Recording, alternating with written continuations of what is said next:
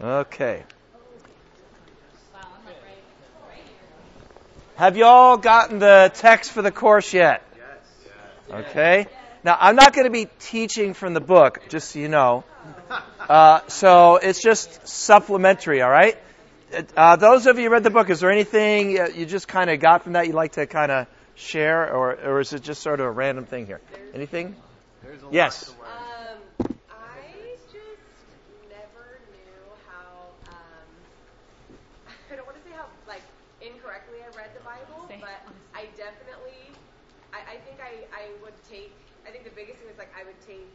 Verses, say narratives, for example, and I would apply them directly to my life, or I would like just, I, I just feel like incorrectly take out different verses instead of, I mean, reading paragraph by paragraph, looking at themes, like, like I just never read it like that. Right. so I think I was pretty shocked by just even their examples of what they took from certain passages or yeah. how I've incorrectly applied different things. So I think it was, I mean, super informative, very dense, but informative. Uh oh, this spotlight just came on. You're star, John. No, I don't want. I don't want a spotlight. I can't see anything. These lights are impossible. Why did it just come on? For no particular reason? They're just Just they just randomly do what they're going to do. Okay. Well, I want to get out. Oh, there, there you go. I think is it motion sensor? No. I, I have no idea. All right, great. Uh, so uh, we've got our class syllabus here. Uh, did, was the syllabus sent out? Did everybody get it? The syllabus. No. Well, I didn't bring cop. I brought. I've got one extra copy. No. Did anybody get the syllabus? Yeah. All right. You got it. Okay. Good. So, um, yeah. So uh, that, that's the goal of this class is so that as you're reading the Bible, you can actually understand it. That's that's kind of the general idea, right? And I, I don't think we should assume that either that we know how to do that or that our members know how to do that. All right. Uh, but uh, one of the goals here is uh, uh, uh, be sufficiently inspired by acquiring the skills to pass them along to those in our ministries, right? Because uh, as goes this group here, so goes the church as far as as far as you know understanding the scriptures. All right, great. So, uh, just a couple of definitions. Uh, the, the, the, co- yes. Can I ask you a question? Uh, for your classes, like to learn the best, do you suggest we take notes? Like, can we Yes, you should take notes. Like, you? No, please. Hopefully you are. I assume you're taking notes. Hmm. Are we going to get access to your Yeah. So um, uh, at- at my website, right after this afternoon, I'm going to post the PowerPoint. I'm going to post my notes, and I'm also going to post the audio. So if there's somebody who misses the class, they can listen to the class, or you can go review. Yes. And my notes are, you know, three or four times as much detail as the PowerPoint. And in fact, I'm going to reference occasionally, well, there's this one thing that you should read in your spare time because I'm not going to go over it right now. Okay? Yeah. Where did you say we were going to find this source? At my website, evidenceforchristianity.org, or um, you know, just Google my name and you'll find my website. What would be uh, listed? It'll just be I don't class on hermeneutics, something really hard to figure out like that. I, I assume anyway. I, I didn't come up with the title. Probably hermeneutics. All right, good. So you'll have no problem. Okay, so hermeneutics then is the systematic study of the principles and methods of interpretation. Now, that's what hermeneutics means in ge- general, but we're talking about biblical hermeneutics. So, how to interpret the Bible. In other words, how to find the meaning of what you're reading. Okay, and probably a word that you maybe are even more likely to hear is the word exegesis, right? All right, and, and so that's the, the role of the preacher, presumably, is to impart the meaning that they glean from studying the scriptures. That's what exegesis involves, is basically explaining the meaning of the text. So hopefully, as we're preaching or teaching or doing devotionals, we're doing exegesis, which is bringing out the meaning of the scriptures to those who are hearing. Now, you might think that hermeneutics and exegesis are the same thing, and I, you know, they're kind of two sides of the coin, I guess. So hermeneutics is what you do, all right, as you're trying to understand the meaning of the text. And exegesis is how is uh, how you impart that information to other people.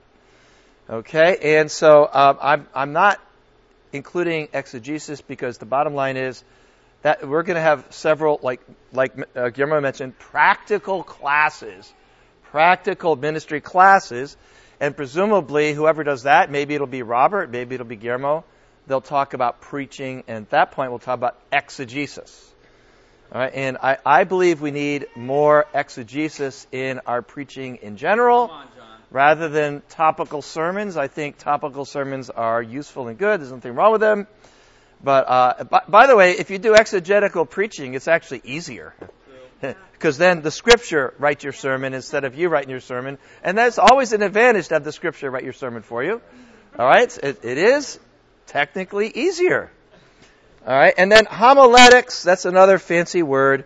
Homiletics is basically the process of you, go from here's what the writer meant when, when he or she, she said this to these people in that situation. Then homiletics is uh, then now let's apply that to the current situation. Okay.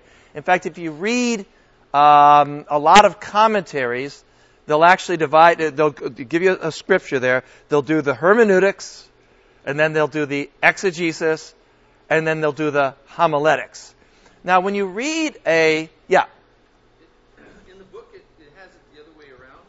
okay, It says exegesis. This involves careful systematic study of the scripture to discover the original intended meaning, and that all right, uh, okay, fine. I'm not going to debate with that author, but uh, to me, X means out of. All right, so you're taking the meaning out of, and so uh, are they saying hermeneutics is is explaining to other people? they say hermeneutics is the application of what you find in your exegesis to current day. No, well, th- normally that would be homiletics, uh, which is preaching. I, you know, I don't mean to debate that author. Uh, they probably know more what they're talking about than I do, but that's all right. The, the classic meaning from having taken courses on this is the one I've given. Uh, so, but okay, that's this is such an embarrassing start to my class to have the textbook uh, disagree with what I'm saying. Uh, uh, the other one it does say is hermeneutics, uh, and I'm just trying to match, right? All right, what's the definition that that author is giving? Um, ordinarily covers the whole field of interpretation, Right, right. and is used in the narrow sense of seeking the contemporary relevance of ancient texts. Yes. Okay, good. All right. Uh, so uh, the differences, therefore, are a little bit less than it might seem at first, but I guess we don't have to worry too much about that. The, the main thing is to understand the role here is for me to help you learn how to understand the meaning, and then uh, and then the next step, which whatever the definitions of the terms are, the next step is learning how to impart that knowledge to the people you're speaking to, which is not the principal thing that we're involved in right now. And then uh, making practical application, bring it up to date, which is, I think, what most of y'all who do much preaching at all are already pretty good at. I, I, the guys that I see, uh, uh, they seem to be already doing a pretty good job there. All right, and that's good. Now, eisegesis, there's another wor- word. That means uh, reading into the text.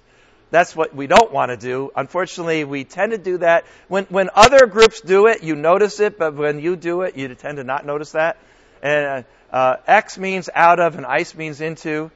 All right, and so by the way, uh, you can go back to Acts 2 for the whole X versus ice thing, but uh, eisegesis is reading meaning into the text, which was not there in the original. That's a really bad idea. All right, so I'm going to argue based on my definition, whether or not the textbook agrees with me or not doesn't really matter. Uh, oh, yeah. So actually, you know what? The textbook would have this order. Yes. Yes, yes. But the definition I'm using, I'm putting this one first and then exegesis. So there you go. Um, even my notes disagree with me. So, all right. Anyway, why is this important? Well, 2 Timothy 2:15 Paul admonishes the guy he's raising up in the ministry there. 2 Timothy 2:15. All right, and I take uh, Paul's admonition to Timothy to be an admonition to anybody who's a minister, because that's kind of why the, the books are even there. Says, do your best to present yourself to God as one approved, a worker who does not need to be ashamed and who correctly handles the word of truth. The literal sense is who rightly divides. All right, so they can take the scripture and then correctly bring out the meaning of the text, all right, in order to impart it to the people that you're you're ministering to. All right, and uh, he says to you know, to be one approved. And I don't know about you, but I I personally would want to be approved of God rather than not approved of God. And if we don't correctly handle the scriptures, we're dishonoring God, and that's not good. And the fact is, all of us do mishandle the scriptures at times. All right. All right. So uh, I was one time I was in the Philippines a few years ago, and I said to one of the guys, "You know, we have false doctrine in our church." And, and the, the guy, uh, he was driving. I'm lucky he didn't go off the road. I mean, he couldn't believe that I would say that we have false teaching in our church. And, and I said, "Well, you know, do we teach exactly now what we taught five years ago?" Well, no. Well, then, when did we get perfect? I mean, so we always have to work on this stuff. Uh, another scripture that I could, I suppose, I could use to scare you uh, which is 2 Peter 3.16, where uh, Peter says there are people who are reading what Paul's saying and distorting it, and they're doing it to their own destruction. So, I mean, in the, in the greatest extreme version of this, your salvation and the salvation of those who hear you is to some extent related to whether you're doing good hermeneutics. Yeah. In others, uh, understanding what the scripture says. Uh, Nehemiah 8 8 is a passage where it describes how uh, what they were doing was they were reading the scriptures and then they were giving the sense of it. So that's what this was going on in Ezra. So you can see a Bible teacher, and Ezra is kind of considered sort of the, the model Bible teacher, if you will, from the Old Testament. And so what they were doing was they were reading the scripture, and then it says, and making it clear, giving the meaning, so that people could understand what's being read. That's, you know, uh, again, one of the things we do is we inspire people as we preach, but we also need to be teaching them and accurately handling the scriptures. Now, there's a lot of reasons we tend to not do a good job here. And so there are some tendencies, and, and, and let's not apply this to the, to the Catholics or the Presbyterians or the Baptists because that's a waste of our time to True. apply this to them. Let's apply it to ourselves. All right. Uh, so one thing we could do is I, I don't know if you've ever been in this situation, but I've had this where I'm, I'm doing a Bible study or teaching something, and what I do is I read another version, another translation, and I realize, oh, what I've been reading in the NIV is probably not even true. You know, have, have you ever had that moment? Yeah. All right. And so you know what I'm tempted to do? Well, just teach it anyway. You know what I'm saying? Because it, has been working up till now. So why? Not? I mean, it's, it's perfectly good, but I, I, think we can't afford to have that attitude. All right, uh, you, you know, and there's some classic examples of the Bible being used even within, yes, even within our movement. Oh yeah. Uh, the, the classic one, Proverbs 29:18, for lack of vision, the people perish. So, so we have to give people vision. Well, that's not what that scripture is saying, okay? The scripture saying, for lack of hearing the word preached. I mean, uh, in, in the context, we'll talk about context in this class. In the context, he's talking about people are not hearing preaching. They're not hearing the word spoken to them. And, and of course, to, for us, vision, the word vision means, you know, a visionary person, right? But, you know, now, by the way, I think the people need vision, and I suppose it might even be true that unless people have vision, if we don't, as leaders, provide them with great vision, they might perish. Okay, fine. But that's not what that scripture says. Now, it's tempting to use that scripture in that way. In fact, I bet at least one or two people in this room have used Proverbs 29. Yes, okay, we got two people back there have used it that way. And the bottom line is just don't do it. Just don't do it. You know, probably uh, if if there's no scripture that says what you're trying to say, then just say it anyway and admit maybe that I'm just trying to encourage you. Uh, uh, the classic one that uh, has been abused by a certain member of our movement who's no longer a member of our movement but leading another movement, uh, you know, you might know who I'm talking about, is the way uh, he, that person, used to use Matthew 1, 11, 12, you know, the kingdom of God is forcefully advancing and forceful men are taking hold of it. So we need to be forceful and we need to advance the kingdom, right? But that's not what that scripture is saying. What it's saying is the forceful people are taking the Christians and throw them in jail and getting them all messed up. So the forceful people in that scripture are the enemies of God's right. people. Now, do we need some forceful people? I guess. I don't know. Maybe. I, I don't even know if we really need forceful people. I, I don't know. Uh, I think we need loving, gentle, kind people who preach powerfully. But to use Matthew 11, 12 in that context, that is embarrassing. Very true. All right. And, and so again, you know, I'm sure nobody went to hell because somebody used that verse in that way, I guess. But, you know, we shouldn't be doing that kind of stuff, right? We, we just shouldn't be doing that kind of stuff.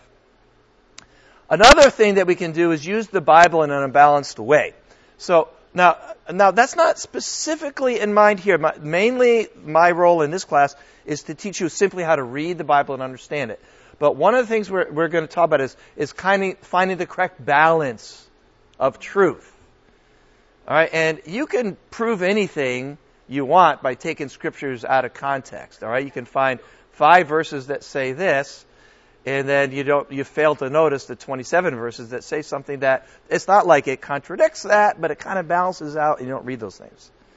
So, uh, so, uh, you know, the, the you know you can you could become a, a total legalist and and back it up with lots and lots of scriptures, or you could be grace, grace, grace, love, love, love. Don't really have to do anything, just be nice and, and, and pray once in a while, and you're going to heaven, and everything's great.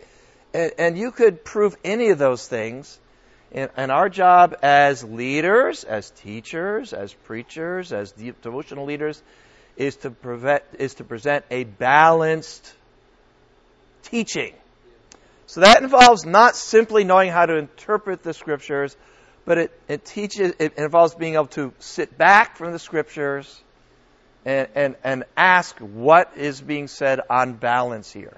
I'm not going to talk about a lot about that in this class, but that's something to, to uh, bear in mind. Now, another thing that I, I'm going to talk about actually a fair amount in this class is confusing command from principle. That causes so many problems. So we'll read the book of Proverbs and say, the Bible here is commanding you to do such and such. It is not doing that thing. You know, raise the child, the child in the ways you go, and they will not depart from it. Well, that's true as a proverb, but it's not true as a prom. That is not a promise. That's a principle. Uh, the classic one, and I'll, I'll, bring this up again, is 2 Corinthians 6.14. Uh, do not be yoked with unbelievers. That is not a commandment, just so you know. It is not a commandment. If it was a commandment, then uh, you just have to take all your yokes that you have in your garage and make sure you break them apart. And whatever you do, even if you keep them in your garage, make sure you don't, you know, stand next to a, a, an unbeliever and, and put the yoke on you and that person. I mean, seriously, that is not a commandment. All right, it is a principle. And, and if you understand, all right, this is a principle, then we apply principles in one way and we apply commandments in another way. All right, so uh, I, I've got this example here. All right, so just a little side discussion. Is gambling a sin? No. that was quick. Uh, that's not a totally accurate answer. All right, yeah, it kind of depends actually. All right, so, but if you're going to try to show, because for some people it is a sin. I mean, uh, for some people it is flat out a sin, right? So, but how are you going to handle that? Well, you're going to have to handle it by going to principle scriptures, right? And then you're going to have to do some hermeneutics slash exegesis. So you're going to have to read the scripture and explain that this is a principle. Yeah. And then, and then what you can do is you can ask the person, would, how would this principle apply to gambling? All right, so 1 Corinthians 4 2, which says, Those who've been given a trust must prove faithful. So God has entrusted you with these resources. Would gambling be a faithful way to use those resources? All right, or Romans 14 19 through 21 says, you know, whatever you do, make sure it's not a stumbling block to somebody else. So if you've got a best friend who's got a major gambling problem, are you going to go out gambling and post on Facebook? It's so great, we're here, and you know, and you know, this is we're having this great time gambling for the Lord, you know, and you got people in the church who are addicted to gambling. Is that a is that a really great idea? All right, but these are principles, right? And if you tell them, you know, what you did right there is a sin, and you don't explain that based on a principle rather than on a command. Uh, so we'll talk about that a little bit. Okay, great. Uh, okay, I, th- I think I lost the slide here. Okay, that's fine. Close enough. All right, so advantages of doing good hermeneutics. The, the main thing is, I guess, is for yourself, right? It's because you're going to get more out of your own personal Bible study. All right, so um, uh, for me, uh, when I read the scripture and I understand it, I like to think that I actually gain more from it. Because a lot of times what we do is we read our thoughts, what we've heard, what we believe, we read it into the scripture instead of taking something from the scripture. And then guess how much we learn from the scripture? Nothing. I don't know about you, but you know, when we have a, a, a group Bible study, we'll read a scripture, and then I'll ask the people there, so what's this scripture saying? And then people say just their opinion, right? And right, and when when they do that, uh, although I'm trying to be gentle with the visitors, but when the members do that, I try to I just say, "No. That's not what that scripture says." All right? So all right, so no, no, no, let's please read it and, and, and tell me what it actually says. All right, and so uh, to me, our small group Bible studies, if, if people come to our group, they, they know this. That, you know, we're getting trained in a little hermeneutics there. And, and it's funny because after a little while, people, because they know they're going to get somebody telling them that that's probably not the, you know, that's not what it says. After a while, they learn to start actually reading it and, you know, to actually find out what's actually saying, which is really a good practice. Uh, all right? And, uh, you know, uh, let, let me just give one example. All right, so for example, in 1 Peter 3 7, it says, Husbands, respect your wives. Okay? And then in Ephesians 5.33, it says, Wives, respect your husbands. So therefore, it's exactly the same, right? All right, let me, let me do it again. 1 Peter 3 7, it says, Husbands, respect your wives. Okay, great. And then in Ephesians 5.33, it says, Wives, respect your husbands. So it's equal, right? No, it's not equal. Because in the Greek, those are two very, very different words. Okay? Uh, so when it says husbands respect your wives, it's like put them up on a pedestal. Uh, not exactly worship them, but you know, treat them as like really, really special, like like you know the way the bride gets treated at a, a wedding. So husbands respect your wives as in that sense. Lift her up in front of other people and make her be the one that the attention goes to rather than yourself, something like that. When it says wives respect your husbands, it's more like obey, you know, it's more like, you know, yes sir. It's, it's, it's actually a military term. Now, I'm not trying to teach anything to the wives and husbands here right now. That's not my point. That's not my point. Uh, and that's, that's not why I use this example, I promise. All right, I promise. But the fact is, no, that's not the same thing. And it's, it's kind of be good if you're going to use these scriptures to know what they actually mean, uh-huh. okay? Because the word respect in English has a number of different meanings, does it not? All right, yes. All right, so 1 Timothy 4.13, you know, basically, if we do so, we'll save both ourselves and our hearers, so salvation is at stake. Okay, great. All right, why does hermeneutics work? This is worth noting here. Okay, for, the points I'm going to make right here are so basic, I could have skipped them. but if you're going to kind of impart these things to the people in your region, in your ministries, uh, maybe you can't assume this so much. One of the reasons that hermeneutics works is because it is the Word of God. Yep. All right. In other words, uh, I mean, you could, for example, remember when you're in high, high school, they you read these books and they the, then the teacher would interpret it and th- this is what this symbol means. The sun rising, it's because blah. But then if you ask the author, the author said that's not what I meant at all by that. In fact, I didn't even know it was a symbol. It's just the sun rising. You know what I'm saying? But with the scriptures, it's not that way. This is the inspired word of God. So you can delve in as deep as you want. Now, there's case, there's such a thing as overinterpreting, and we, for example, with parables, you can overinterpret, but even even in that, there's principles for it. All right. Uh, so, uh, 2 Peter 1, 19 through 20. You know, men spoke from God, carried along by the Holy Spirit. 2 Timothy 3.16. It's all inspired. Uh, 1 Thessalonians 2.13. You received it as a, what it actually is. The Word of God. And it's been accurately transmitted to us. So, uh, so although, uh, how many here uh, speak Greek? By the way, I'm not raising my hand because I don't either, okay? And I've got some good news for you, which is you really do not have to know Greek to get uh, almost as perfect an understanding as you could possibly have. Because we have so many tools available to us. I would claim, and maybe it's a little crazy, but I would claim that we have so many tools to, available to us, especially who speak English, to understand the, the, the context, the history, the meanings of words, that we could literally understand the words Paul wrote to Corinth as well as people who lived in Corinth could understand the words that Paul wrote to the people in Corinth. Because we know stuff about Paul that they didn't know, and, and we know, you know, so, uh, so I believe that, um, we have these, even though we're looking at translations, we have the tools to understand these things. The Bible is perfect after all, and it is understandable. Deuteronomy 29, 29. Uh, Deuteronomy 29, 29. This is uh, Moses reflecting on the things that he's actually sharing with the people at that time in that context. Deuteronomy 29, 29. All right?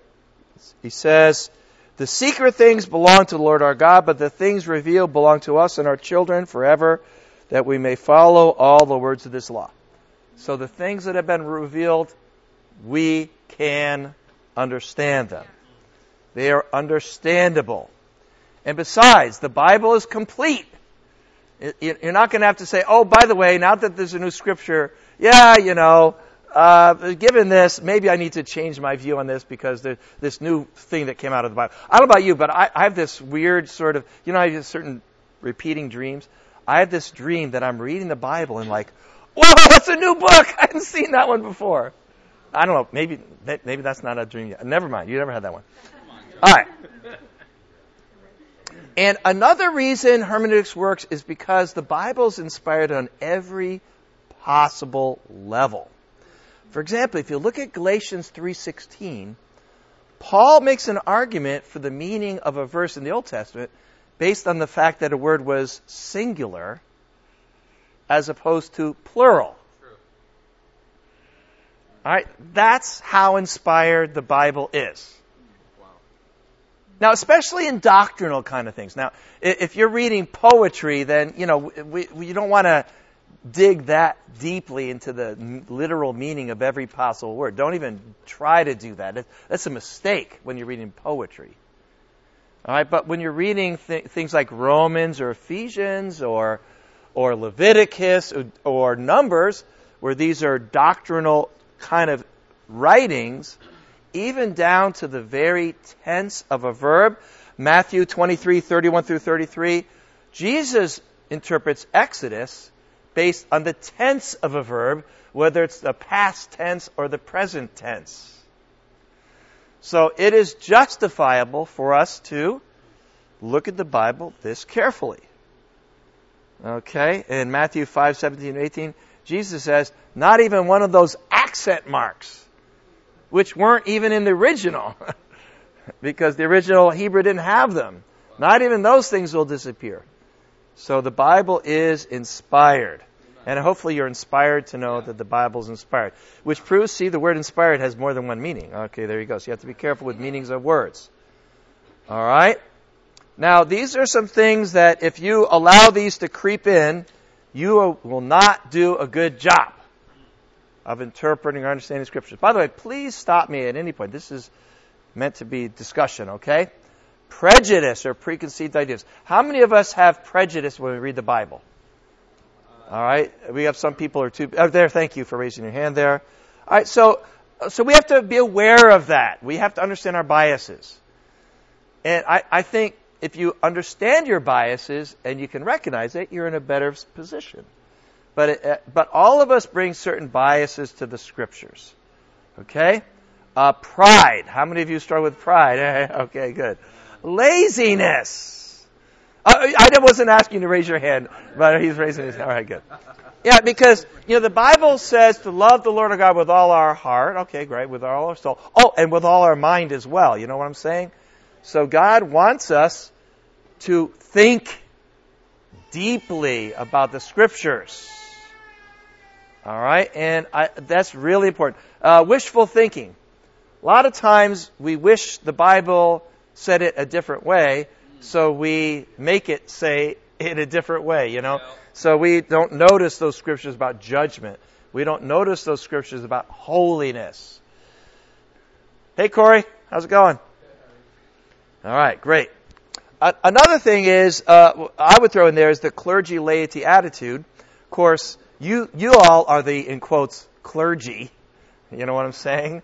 But it, there's a tendency, I, not so much in our church, but I, I think even to some extent in our church, is it's the job of the preacher to tell me what the verse means here. Uh, uh, so that means, so what that means is 10% of the church thinks, the other 90% sort of absorb. It, it, that, to me, that's not a very efficient way for us to grow in our understanding of the, of the scriptures. Now, again, uh, if, if this is true, that, then you guys would be the ones who would understand it well anyway, so maybe I'm speaking to the wrong group on this, but if I was teaching this class to everybody else, I'd mention that this is a really, really bad mistake. That if the guy, if the guy or girl says this in a class or in a sermon, that means it's probably true. Well, okay, it is probably true, but we have to just, you know, we, we you know, the, we do the old Berean you know, Acts 17 thing, all right, great. Are we actually doing that? Mm. Another problem is is that uh, we want to be like the world. All right, all of us, I think, struggle with this on some level, and so the the Bible lays out a standard that is a big challenge. Like, and so we soften it. All right, we use you know, instead of calling it uh, fornication, we call it uh, I don't know making. We don't we don't do that, but we don't soften it that much. But so there, I, I, you know, as we're reading the scriptures, I think we have to train ourselves to let the scriptures say what they say. That's true. And not read it through a cultural perspective or things like that. Uh, another problem with good hermeneutics is proof texting. So a lot of us, there's something we think is true. We have our favorite scripture on that one. And so use that as what's called a proof text. And you know when you can detect proof text? It's when somebody else does it. All right. Uh, so, for example, we could use 1 Corinthians 13 to prove that there's not really any tongues or miracles going on anymore. Well, you know, you know what I'm talking about, right? Where the, the, these things the, tongues have come, they'll cease. Is that what that scripture is teaching? Well, yeah, may, maybe it's possible, but probably uh, we, you know, we have to avoid proof texting. Uh, uh, proof texting basically means here's what I'm trying to show, and I find a scripture that can be used to say that, and there you go. We're done with that. Where where you don't consider the possibility that you know, maybe, possibly that scripture could possibly have a different meaning, and so that your argument falls apart if that scripture has a different meaning. For example, people might use Romans 8 where it says, Those he foreknew he also predestined, those he predestined he justified, those he justified he glorified. to say, you know, so there's two kinds of people, the elect and the, the, the condemned, all right? And Calvinists do this all the time. It's a great proof text, but that's total nonsense. That is not what that scripture is teaching. All right? And so, the best way to learn about proof texting probably is to watch somebody else do it. But then what you have to do is you have to be willing to do this, folks. You have to be willing to ask yourself, well, are we proof texting? And the answer is, of course we are. All right? And then we have to be willing to kind of not do it that way. Now, I, I think to understand what I mean by proof texting, you know, you, it's possible you don't exactly, you know, that's a hard concept to be honest with you, the concept of a proof text. But just use that example in Romans 8, and they're, they're using that to prove that God decides who goes to heaven or to hell, and we have no role in that. But you know that's not true. But if you read that scripture, you know, Jesus says, you know, no one can take them out of my hands. See, no one, right? Jo- Jesus said that, right? The, the, the, nobody can take them out of my hands. Therefore, nobody could fall away because no one could take out of my hands. A proof text. Well, yeah, except of course they could because they could walk away. All right, so we have to be careful about proof texting. Appealing to authority. All right, uh, you know, the, the, the, I think denominations do this a lot more than we do uh, assuming what is properly believed is true. This is a major problem in Christianity in general. All right, so things that have been believed or we've thought were true for a long time, and we believe them primarily for that reason, rather than uh, because that's what the scriptures teach. All right, and so, uh, so for example, I'm going to use an example from outside of our church so we can see how they do it, and maybe it might make you realize that maybe you do that. For example, you talk to somebody who's a premillennialist. I, that, man, everybody believes in it. There's movies about it. There's books about it. It's on the radio, and at some point, that that becomes almost like a source of authority, almost. All right, and so maybe our ideas about church autonomy, maybe those are actually more the result of what we heard or thought or kind of the general idea that's out there. Uh, uh, and so we need to be willing to um, te- we need to be willing to test those kind of things. Uh, lack of a plan. All right. Um, uh, um, again, reasons why you may not be able to do, you may not be doing a great job on any scripture is you just don't have a plan. In other words, you're, you're when you're reading the scripture, you, you don't have an organized way of approaching what you're doing. Uh, you don't, maybe the thought comes to mind, you don't write it down and kind of check it out. So you read something, wow, maybe, maybe, maybe what I've been thinking on this is not true. But, oh well, whatever, you know. All right, we have to have a plan. We have to be willing to um, approach this in a fairly systematic way.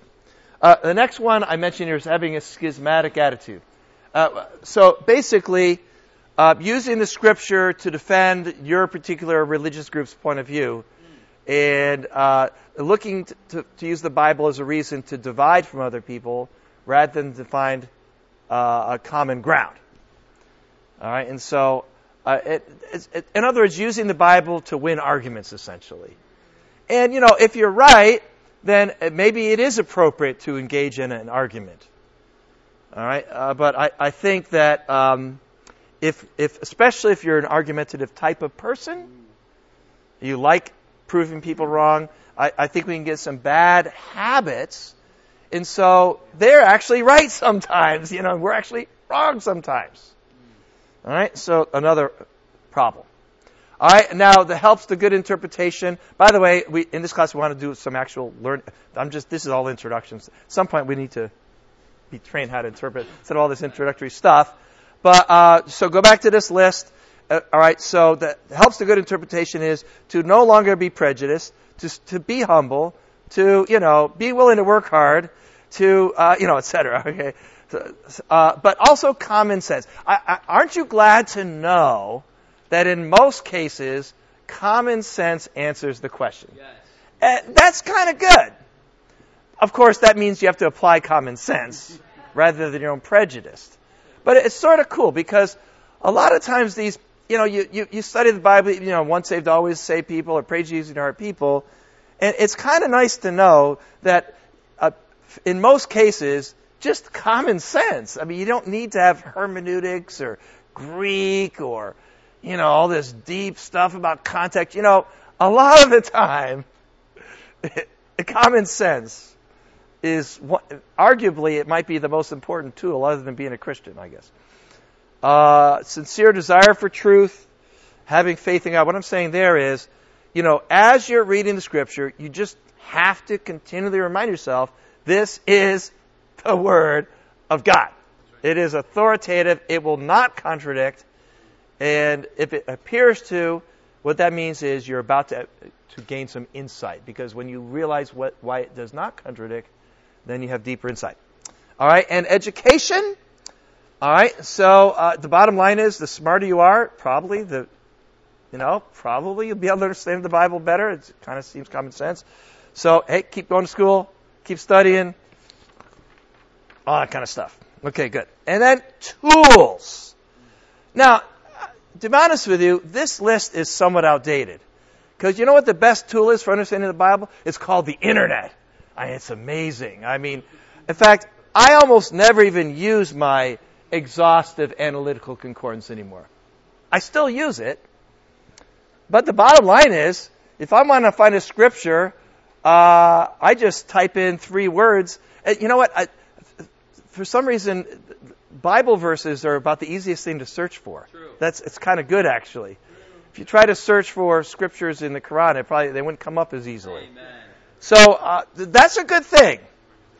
All right, and so I think, uh, whereas 20 or 30 years ago, having these tools was almost essential so, to, to even begin to really understand the scriptures. Uh, you don't phys- you don't need physical copies of most of these things, honestly. But if you really want to get into it, then you probably want to get some of these things. Okay, so let me talk about them.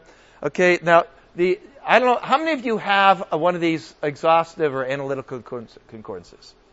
All right, see, uh, mostly the older folks. So what that tells me is the younger folks maybe are possibly it's because you have the internet, you don't need it, or maybe you're you've taken a lazy approach to understanding the scripture. All right, I don't know which, so I just I don't know. I honestly, don't know. All right, but uh, what this is, they're, they're going to be kind of thick, you know. But you can find a used one for twenty bucks somewhere on a, you know, it's not that it's not that expensive. But what it'll do is you you find the word in English, and it'll it'll give you the word in Greek or Hebrew, and then it'll give you every use of that Greek or Hebrew word in the entire Bible, and it'll also give you all the ways it's translated. And that is extremely helpful. All right? And so if you want to understand, like I said, you don't need to know Greek or Hebrew. You simply don't. 98% level of what you could come to to understand the scriptures, you, I believe you can achieve without knowing Greek or Hebrew. I mean, you're practically there. But I would say this would be the most important tool you, you might want to get one of these. In fact, I think you, you probably should seriously consider getting one of these. Because it's almost like you have the Greek or Hebrew right there. I mean, you know, at least for the meanings of individual words, it's, it's right there. So again, th- so it's an exhaustive, uh, it doesn't have to be exhaustive. So an exhaustive one, they got 170 pages with all the places that and is in there and but and for. You don't need that. All right, so you can get uh, you can get an analytical concordance that's not exhaustive. All right, because you don't need to know all the scriptures where the preposition eis is there. Because first of all, there's thousands of them, and there's so many of them. It's like, it, actually, I have actually I've actually done that. I've looked up the preposition eis, and you can see how many times is it translated as because of or for or you know that kind of stuff. All right, that's the whole Acts 2:38 thing. But anyway, uh, Bible dictionaries are useful. Uh, topical Bible, I, I don't use topical Bibles honestly. I'm, you know, I'm not a topical study kind of guy, but they, they could be useful maybe. An expository dictionary, that's a bit of a specialist thing. I don't think all of you should go out and buy one of those. But basically, uh, it'll do uh, what the analytic concordance does, but it does it in more detail. So uh, generally, uh, so there'll be maybe the word noutheteo or or the what, what, some Greek or Hebrew word, and then it'll do a couple pages on that word, telling you the different nuances of meaning and the different context. All right. Uh, so, for example, sarx, which in Greek means meat. All right, and the word meat shows up in the New Testament pretty often, but it's translated as as as uh, you know, human nature or, or, selfishness. All right, so uh, you know, I I myself don't use uh, an expository dictionary that often. I have one, and I use it once in a while. All right, uh, Greek or Hebrew lexicon, basically a Greek or Hebrew dictionary. I, I really don't think you need one of them unless you're really into this stuff, because if you have your analytical concordance, you probably don't really need this because an analytical concordance really is basically see that lexicon. This just means dictionary. It's, it's fancy words, just dictionary. Okay, got it. Uh, commentaries, yes, you definitely need to start using commentaries. Anybody who has any intention of being a preacher uh, and I think teach women equally with men. All right, I think you need to start being willing to use commentaries. Yes. No, I do not have any recommendations. I'd say get a good one.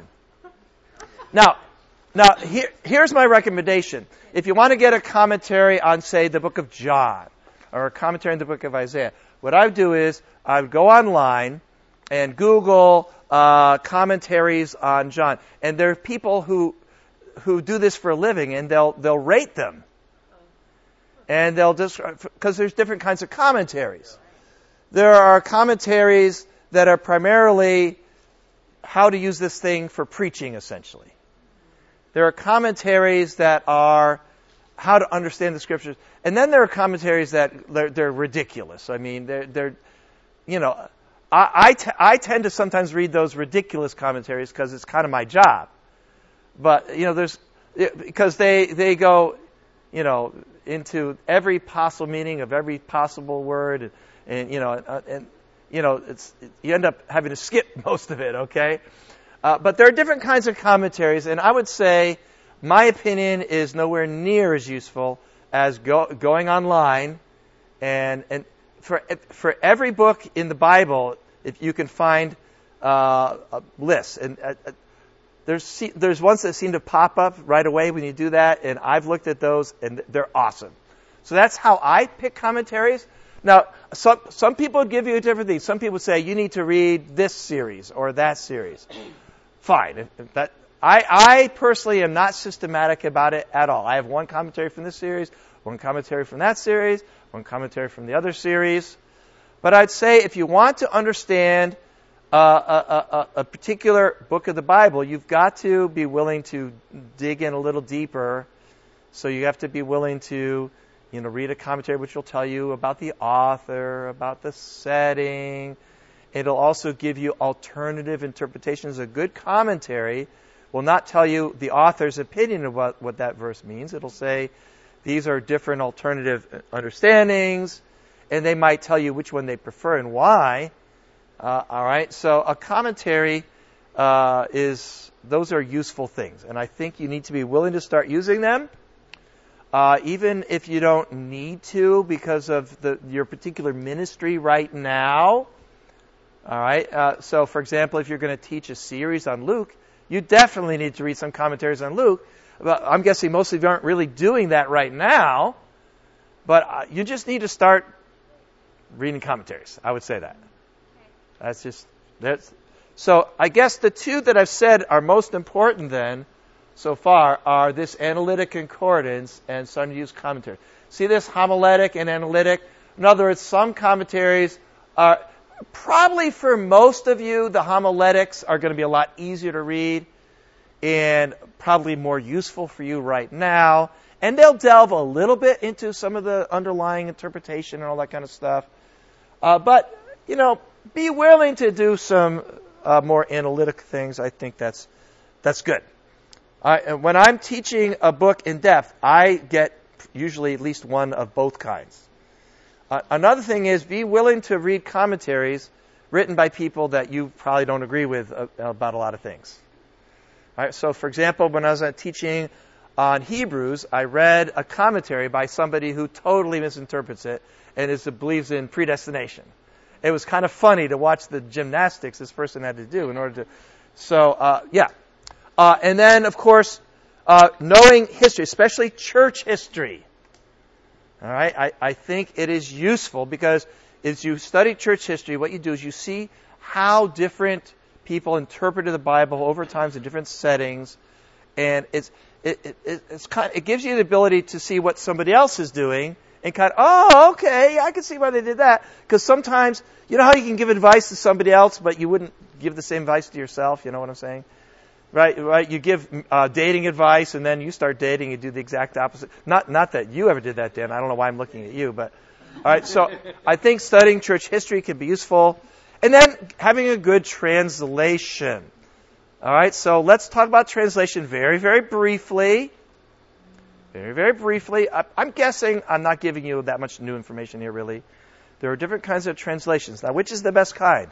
The answer is there is no best kind. There is no best kind. Some people, the perfectionists, tell you the only really good translations are the word for word ones, like the Revised Standard American. That is not true.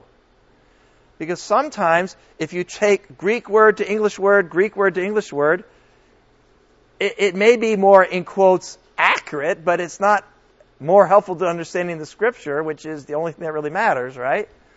So sometimes phrase for phrase is actually better than word for word. And uh, I, I, get this all the time because uh, I'm I'm out and about. People ask, "What's the best Bible translation?" The best Bible translation is five different translations. That's the best one. And here's why. All right, say, let's say here's a Greek or Hebrew word. There is no English word equal to that word. There's literally no English word the same as that word. So one translator will use this word, and another translator will use that word. All right? And if you read both of them, you kind of go, all right, man, okay, all right, good. Now, now I'm starting to get it. All right, you see what I'm saying? And, and again, one translation will use a phrase, and if you know which kind you're using, it's helpful here. If you're using a word for word, you can say, right, I'm, it's, this is word for word. So this one here is closer to the actual wording in the original, this one is a phrase that's kind of equivalent to that. And see, see what I'm saying? If you have more than one translation, all right, that's good. Especially if you want to do an in-depth study. I don't want to lay a guilt trip on you that you can never ever present a Bible lesson unless you've read at least three translations. I, I don't do that myself. You know what I do mostly? I mostly just read the NIV and, you know, uh, you know, it's, it's okay. I, I'm not, I'm not trying to lay a guilt trip on you here. But I, I would say this if you want to understand, you know, if you want to delve more deeply, which hopefully you do want to, otherwise, why are you here other than your boss told you to come here? All right. Uh, if you want to do that, then you need to consider m- using multiple translations.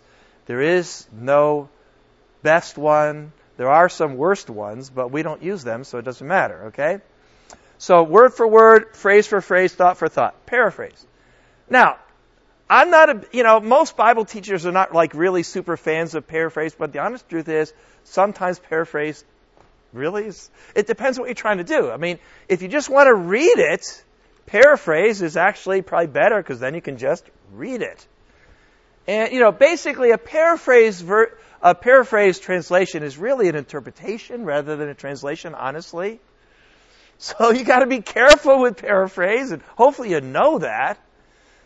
All right, but I, I don't know. I think it has its place, even though I, n- I never use them, honestly. But all right, great. So uh, this is way too much information. All right, but this is kind of your spectrum. Okay, where's NIV? It's right smack dab in the middle. All right. That, that you know, so you know if you're gonna, it probably being in the middle's okay. You know. All right, NIV's fine. Uh, um, my favorite one when I'm trying to interpret is the Holman Christian Standard. And the reason I like that one is their approach is we'll use word for word when that gives a better sense. We'll use phrase for phrase when that gives a better sense. And to me, that's sort of a common sense. That's what everybody should have been doing. But then if everybody's doing that, we wouldn't have the word for word ones to kind of compare. So, now, so therefore, you just learned you have to get 26 Bibles. No, uh, three is enough, alright? But I would say you should probably have at least one of these available there. Uh, amplified, uh, that, drive, that drives me absolutely insane. I can't use that thing, but amplified, and probably should have at least one of these. And, you know, even one of these kind of have around every once in a while. Uh, when you're preparing a sermon, sometimes you can use one of these to kind of throw something out there. This is, you know, not to maybe excla- explain the scripture, but they, maybe sometimes it'll help them get it. Okay, any thoughts about, because I want to get actually into hermeneutics. I haven't started teaching hermeneutics yet, and I, I kind of want to get there pretty quickly here. So any questions about um, uh, translations? Okay, really? Wow, I'm surprised. All right. Oh, the number of translators. Uh, they're, they're all good. I, I, just say they're all good. Some are slightly better than others, but uh, to me, they're all good, actually. Yeah. What do you think about the CEB, the Common English Bible? I haven't used it. What do you think about it? I think it's interesting. It's got the extra books at the end. It's Maccabees. Oh, well, yeah, whether, you know, that's just, why not? Throw in the, throw in the Apocrypha. Why not? I mean, it doesn't hurt. As long as you know that they're the Apocrypha. Yeah, so, yeah, whether, uh, whether that's in there or not is irrelevant to me. I mean, it's kind of nice to have it in there personally because I use them sometimes, you know, when I'm teaching and I don't want to bring an extra Bible along. So, yeah. All right, uh, which is the best translation? I, oh, sorry, I should have gone to this uh, uh, slide. I forgot. All right, um, I'll skip that. Uh, by the way, you're not limited to English. You can use an interlinear. You can use a lexicon. It's, you got these other things. You got commentaries. Should we stick to the NIV? No. Yes, with a line through it. I've heard people say you should use the NIV when you're preaching because then everybody will have the same Bible. I don't. I don't agree with that at all. I admit. I mean, there are. You know, every once if you read it and use another version, every once in a while, people are like, "What?" You know, I I admit that, but it, compared to the advantage of having more than one version out there, the, the disadvantage is way smaller than the advantage. So, whoever tells you that, listen to them and then don't do what they say. All right, just use different versions. Okay, yes, but I'm not going to do that. Okay, all right, all right. So some different approach. How am I doing uh, so far? Okay, good, good. Eleven. So we're we, we're going to take a break in about uh, five or ten minutes. Okay, we'll we'll do it in two chunks. All right, uh, different approaches to doing hermeneutics. All right, uh, uh, the, the Jewish approach, I won't talk about that. Allegorical. In the early church, their primary hermeneutic was allegorical.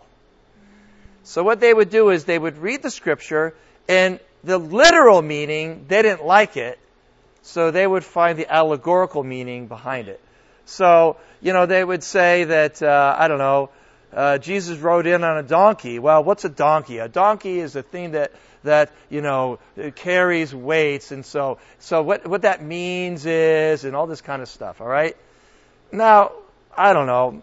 This what if you if you read stuff from the very very early church right, fathers, they do this all the time. You're like, what? Oh, this craziness. All right. Uh, anyway, bad thing to be doing. Okay. Uh, basically, out to allegorize is to find meaning in the scriptures that isn't even there. Uh, it, it, read the notes. Uh, there's a couple pages on this. I don't want to waste our time right now. Uh, it, you, people do do allegorical interpretation, especially of the Song of Songs. Oh my goodness, they may say it's all an allegory, which I don't, I don't think it is. I think it's actually about sex. All right. I mean, it is also, I suppose, about our relationship with God and all that, but I think it's about sex, actually. I'm pretty sure it is. All right. Yeah. So, um, so read those pages. I don't want to waste time on that. Uh, now, the historical grammatical approach. Uh, this there in the early church in Antioch, they said no. We should we should analyze the grammar of the scripture. We should look at the historical context. And basically, that's the approach that I'm proposing we should be using here. Historical, grammatical approach. Uh, the mystical approach, trying to. Uh, I'm, I'm going to skip this thing because I, I think we don't need. You read all that stuff later on, okay? All right. Uh, induction, deduction, revelation, blah, blah, blah. Uh, ah, that's okay. Okay, great. Now, uh, so an assignment for next week, which is to finish reading, uh, reading the Bible for all it's worth, right? Fee Stuart. All right. And then I, I want to just give you an assignment, which is uh, just, we're, we're not going to get very far. we're not going to get very far in our outline of, of, of the rules for understanding the Bible, and interpreting the Bible, but I want you to start applying it now. Eventually, uh, how many of you are taking this as uh, like you're taking the class as in you're doing the homework and you're completing the class? How many of Okay. You're not sure maybe. Okay, that's fine. So those of you who raise your hand, you're going to be writing a paper. So let me tell you about that assignment right now. So what that's going to involve is you pick either just a two word phrase or a sentence or a paragraph. You could, you could even take on a whole book, but I think that's probably not a great idea. And so what you're going to do is you're going to be writing a paper where you're going to uh, be analyzing that phrase or sentence or paragraph, uh, sort of using hermeneutics, okay?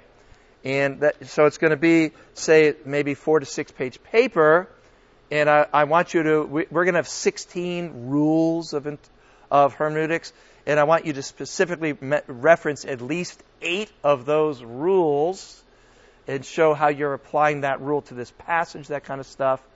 So, but, but between now and next week, and we can, we can share this together. So we'll start, or two weeks from now, whatever, whatever three weeks from now, what, three weeks from now? Two.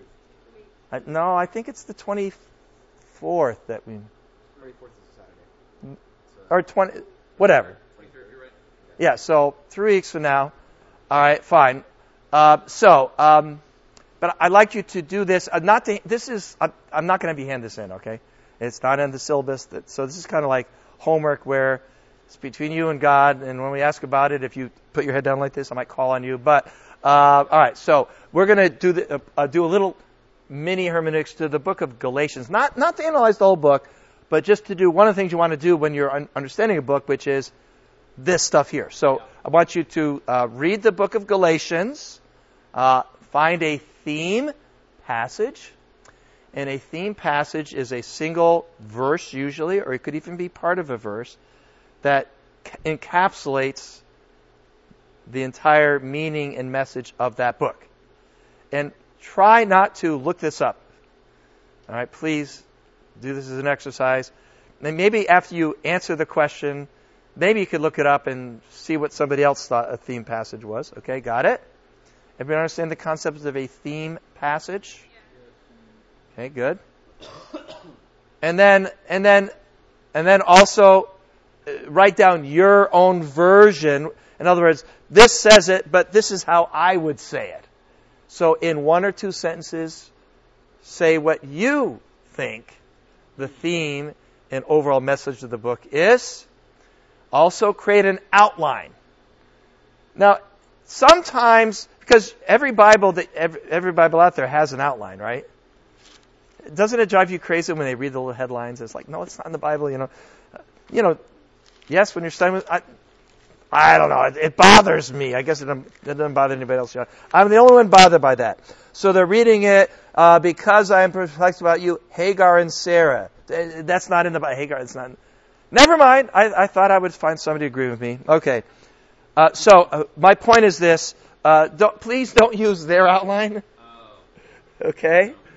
Uh, uh, maybe block those out. Pretend they're not there. Uh, this is a, a very good exercise. In fact, not an assignment for this class, but you might want to consider in the next year or two writing an outline, say, to every book in the New Testament. That is a great exercise. Okay? And then use a Bible dictionary, commentary, or other resource to determine the historical and cultural context. All right, so here you can go anywhere you want. And you probably could just use the internet for this. Because when I wrote this slide, the internet was, it was there already, but It was nowhere near as useful. So, got that? Now, this is not an official homework assignment, as in I'm not going to have you turn it in, and you're not going to get any points for it. But I'd like you to do that for two weeks from now, is do that assignment in the book of Galatians. Now, in the process, you may, might even find the verse that you want to do your paper on. Got that? But so for those of you who are officially taking this class, you're going to be writing a paper. It's going to be due, I don't know, two or three weeks after the f- class finishes. And the class finishes three weeks from now, by the way. Our Old Testament survey is going to have four classes. This, this one only has two, two classes. The entire course is done two classes. Okay, got it? Any question about, number one, the sort of pseudo homework assignment, or uh, maybe anticipating the paper that you're going to be writing? Any questions about that? Another thing is, uh, we're going to have a quiz next time we meet just like a five minute thing. Uh, I don't know. I haven't written it yet, so it'll just involve maybe something from the book or something from this week's thing, just the notes. Hopefully, you are taking notes. And then uh, there's going to be a uh, like an open book test, sort of very very short essay, not a long thing, just something that'll take you an hour or two. All right, that, that's the that's the whole the entire grading for this course is that little quiz, that test that you can do in an hour or two, the paper, and then doing the reading. Okay, got it? So, now, here is our rules of interpretation. All right, now what I'm going to do is I'm going to pass this out, kind of give you the general idea, and then we'll take our break because we're about to really honestly actually start the class, to tell the truth. All right, so I think uh, this is worth, ha- everybody gets a copy, okay? So we'll just sort of, I don't know, pass them around, pass them around, okay? So uh, this is kind of like your little handbook. All right? Rules of interpretation. So the principal content in this course is for me to go through each of these in quotes rules.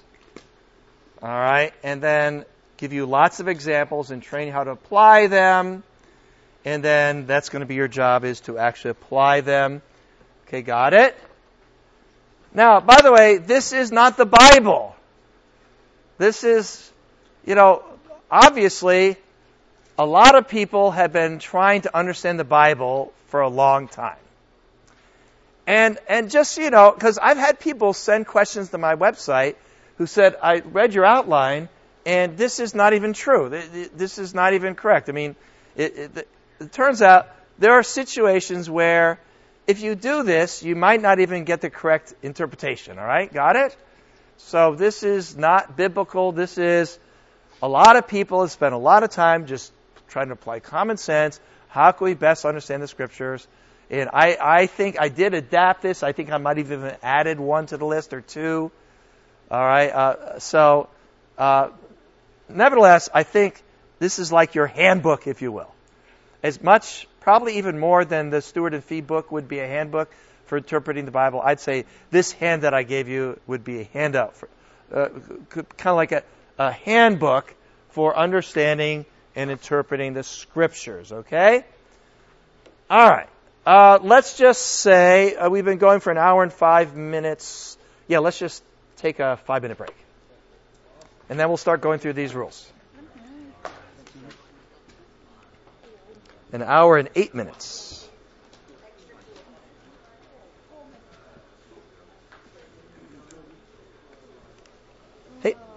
Question. Yeah.